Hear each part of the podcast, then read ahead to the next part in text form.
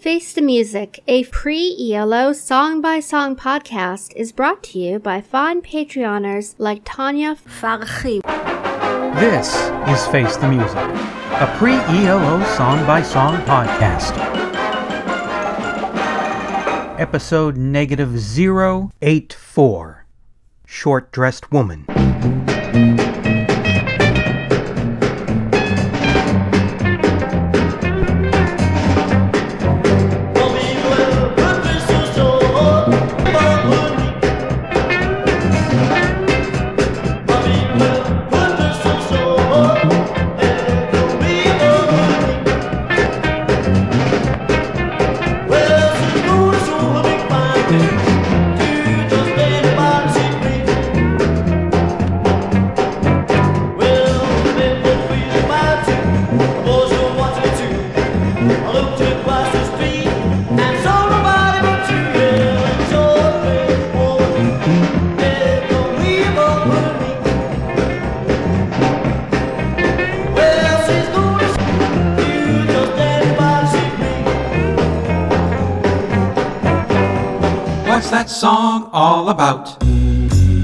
Short Dressed Women is the third song on the 1965 Tetlows recording studio acetate.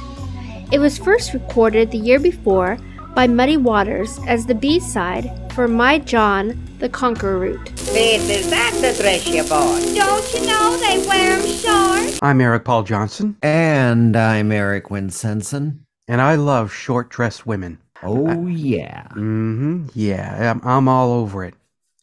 The song I don't like, but I love short dressed women. I didn't. Not that bad. no, Um, it's no. There's much worse that's coming in the future of ELO. I don't know about the pre ELO stuff, but this one I didn't like. It's just not my kind of thing. The people in the band, they're fantastic. I mean, Jeff Lynne is obviously kicking ass on the guitar.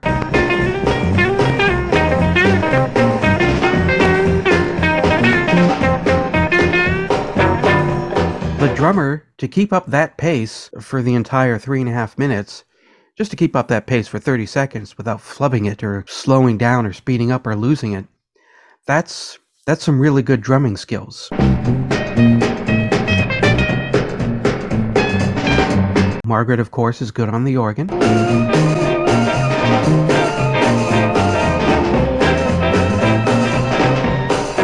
And for everybody to still keep up with that and not trail off or slip off the groove or or slip out of sync, these are some really great musicians.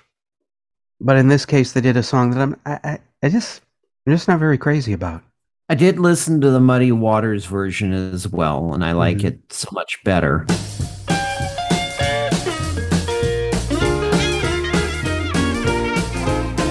My baby, why her dress so short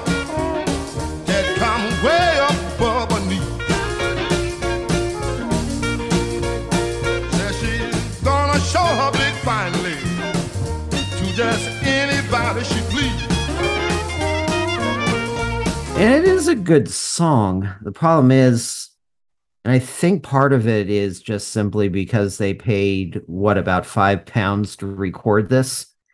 Yeah, I, I don't know.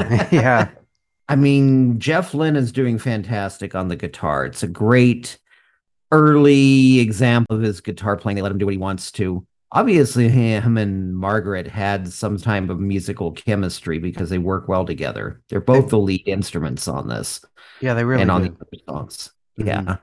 But recording wise, it is a mess. yeah, yeah, they're banging away at it. They're doing really good, but um if it was better recorded, maybe it would sound better. The problem is is that the vocals are too far in the background.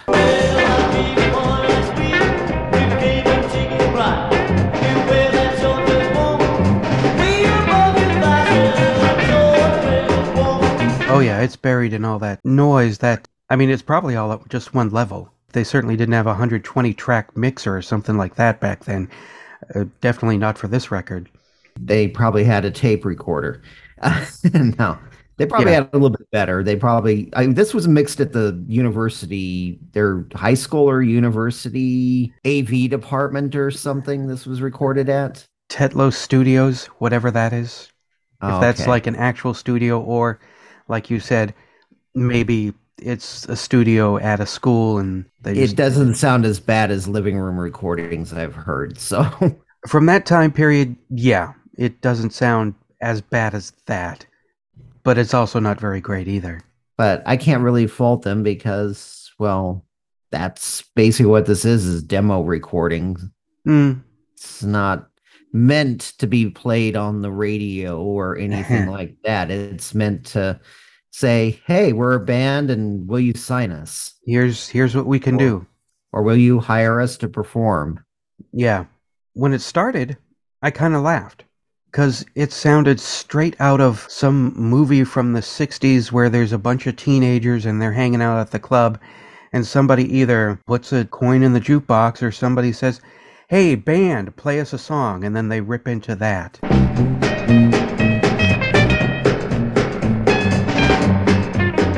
This is far out, Daddy-O. Exactly. I heard the Muddy Waters version. Um, I was surprised that there's a clarinet in there.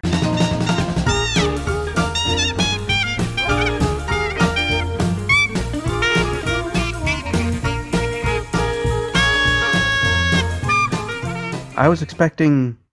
I don't want to say the word because it's going to sound like, well, you're just saying his name. Yeah, I expected sort of muddy sounding um, electric blues. I did not expect a, a clarinet in there, actually putting in a smattering of Dixieland in this hard, grungy guitar blues kind of song. I think this is one of his 50s songs, so Actually, it came Uh, out the the year before, Oh, this came out in 1964. 60s? 64, yeah.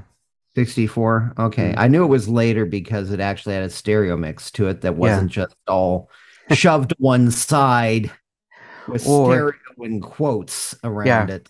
Or they play the mono track twice at the same time so that it's in both speakers and you got like this tiny bit of stereo separation echo going on and see it's stereo now Yeah. yeah Electronically processed stereo. yeah yeah. No, but it was a true stereo mix. So I figure it was one of his later ones. So it's no longer sitting out on your porch playing your guitar and or uh, being called into some little studio and cutting a bunch of sides or anything. This is when he was well, at least in England, he was getting some respect. yeah he was Um, yeah, so getting a little bit of residual, hopefully, from a lot of the British bands like the Chads that were covering Yeah. his music. I like his version quite a bit better. Also, the thing is, is that the older rock and rollers were still popular in the early 60s, starting to fade out about the time this was recorded. But at least in the UK, all those older rock and rollers were still popular. And so uh, you got their lead singer here doing his Elvis impersonation. that's that. I think that's one of the things that kind of is discordant on this is Hmm. instead of doing the muddy waters thing like say eric burdon from the animals would have just went ahead and did you got elvis instead. Yeah. I don't think i can fault the band for me not liking the song. It's just not typically the kind of blues that i ever got into or get into. I like more the old stuff the 30s where it's just a black guy and a guitar wailing about the injustices in his life that's the way to do. Whoa, babe, me mean, begging for water and you bring gasoline. That's no way to do. or i like the other stuff from the 40s and the 50s the uh, jump blues sort of like bull moose jackson and and that kind of stuff that's sort of like blues with some swing thrown in with there The strangest woman. Believe me, this chick's no cinch. But I really get her going when I take out my big 10 inch record of the band that plays the blues. The band that plays the blues. She just loves my big 10 inch record of her favorite blues. so it's not them it's me there's also a lot of better muddy waters songs out there I've, so I've I've heard a few, and yes, you're Yeah. right. Yeah, Yeah, there's a reason why Green Onions and the other song, Huggin' and Tuggin', were the first two songs on there. Dig that crazy chick. Got something to say about short dressed woman? Then call the telephone line voicemail. 623 850 3375. Now.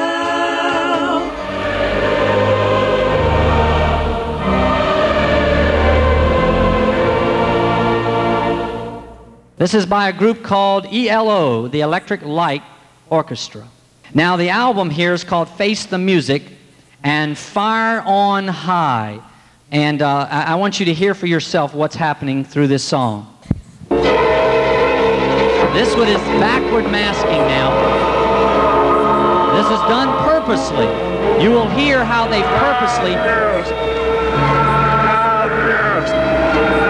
This is forward.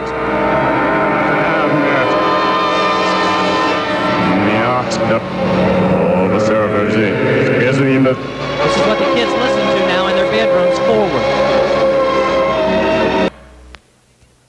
Now we're going to play it backwards. This is that was in that was forward. I want you to understand that. I know. The music is reversible, but time. Turn back. Turn back. Turn back. Turn back. The music is reversible, but time isn't. Turn back. Turn back. That was done purposely, and that's backward masking, ELO, and face the music. Are you out of your mind? Well, hey, this is Troy, and, um, well, I have to admit, I am really enjoying, and I mean that, I'm really enjoying these early songs from the Chads. I love rockabilly, and so far they've proven to be, well, probably not masters of it. I mean, they were young, but they seem to know what they're doing. And this week's song, Short Dressed Woman, reminds me of a few songs from the rockabilly era. I certainly hear echoes of Elvis's That's All Right Mama, and I hear a little bit of Cadillac Speedo. And the song that this one really reminds me of is High Heel Sneakers. I guess that would be more rhythm and blues than rockabilly. And that was a song recorded by more than a few people in the 50s and 60s, but the version I remember the most is the one by Tommy Tucker, because that was in my mother's record collection, and I think it was from the early 60s. But again, it's a lot of fun. I'm not going to be overtly critical of these early tracks because when a band's starting out, they're trying to find their footing. But hey, these guys, like I said, they seem to be somewhat masters of their instruments. I really love the organist. I mean, it, on so far on the first three songs, she kind of turns the song into a jam, each one of them, and especially on this one. I mean, she takes off and she starts really letting it rip. And I kind of feel sorry for Jeff. He's trying to keep up with her with his guitar, and for the most part, he does a good job. But I notice he's kind of off the beat a little bit. But hey, I mean, again, I'm not being overtly critical. It's fun. It's fun to listen to. I mean, it'd be hard to keep up with. She is really good. I'm glad I discovered this early band because so far I like what I'm hearing. Well, you all have a good week. I'll talk to you next week.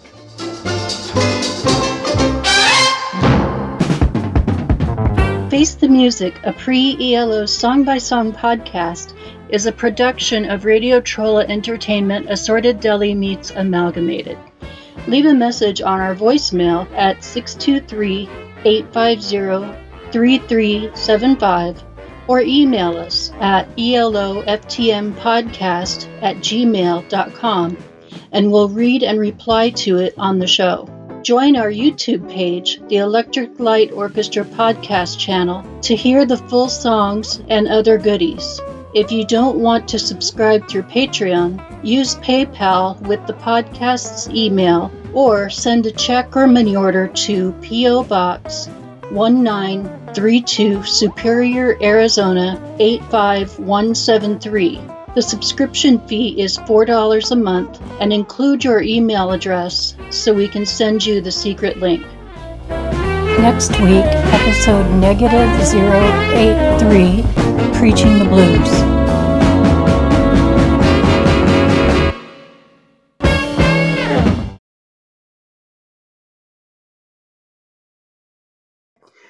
Uh, yes, yeah. Hello, Madeline. I'm sick. And I just threw up a snot ball. That goes in the podcast.